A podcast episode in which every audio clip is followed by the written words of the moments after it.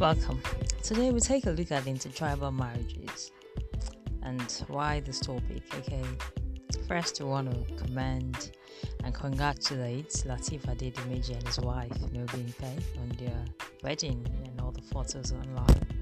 We wish them many, many, many years together in joy and happiness. And we're glad Latif is married, married to a lady from his tribe, and it looks like a speck. Much as Nollywood is interested, I think I'd always known that Latif wasn't going to go for the yellowing look, you know. So hope him up in this days situations, and in case it changes, is also fine. Okay, so congratulations to both of you. Wishing you all the very best in life. And many more pictures online. We love them, and they're good. Okay, so we quickly talk about intertribal marriage.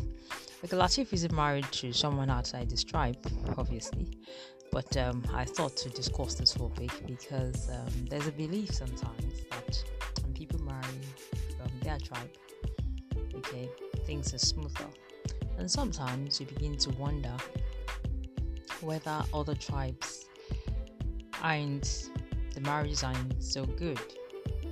Now, the question you want to ask is that parents. You know, you find a lot of parents wanting people, children, their children to marry from their land. And I think the basic thing is that people just want you to marry from a region that you understand. Um, even in Bible days, if you look at the father of faith, Abraham, when Isaac was going to get a, a wife, he prayed to the God of his heaven and sent his servant to get a bride from his own people. You know, so to a large extent, marriage comes with a lot of peculiarities you and people just would rather have you marry from your tribe. Now, does it now mean that those who marry from other tribes haven't done so well? Hmm, maybe no.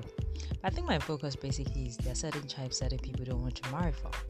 If you look at the southwestern Yoruba region, if there's a tribe that parents may not be so excited about, and they may not say it, maybe if you're marrying an Igbo person, what you hear is ah ọmọ ibo ló fẹ́fẹ́ ó fi gbogbo ilẹ̀ yorùbá ilẹ̀ títí àkókò ẹ̀dọ́ and you didn't find a husband or a wife meaning you left the entire southwest up to the point of akoko edo falling into a dove stage and you still didn't find a husband or a wife.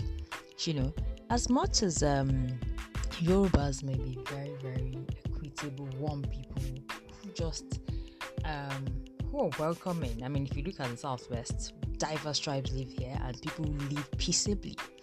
When it comes to marriage, a Yoruba parent, a Yoruba father or mother sometimes frown or silently, maybe not frown, would really check when you want to marry Igbo and correct me if I'm wrong and sample the opinion. Okay, and it's a question I sometimes like to ask. And I remember meeting a 70 year old woman who happened to be Igbo. And for the purpose of this conversation, let's call her name Mrs. Amosa. Yeah, her name sounds very close to that. She's Igbo, but she's been married to a Yoruba man for 40 years. The man said to me that, would you believe that up till now, my family members are oh, Igbo she. Anytime I do anything wrong, that's all they say.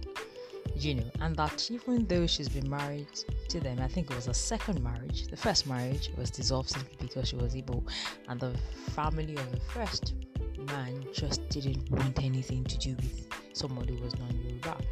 Now, she eventually found another man because she's a very pretty woman. But she said, Would you believe that? I mean, for some reason, this man just gave. I mean, he, he tried not to downplay the fact that she was Igbo as much as possible. Now, she had become a woman who has lived in the southwest for a long time, that acclimatized, so she understood Yoruba well. So the man presented her as a Yoruba woman. 40 years of marriage.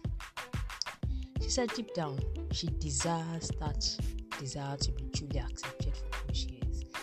And I think when one of her sons was going to get married, she branded the wife in Igbo outfit.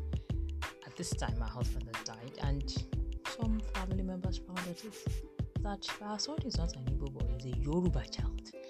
So my worry is not even so much about um, this particular family.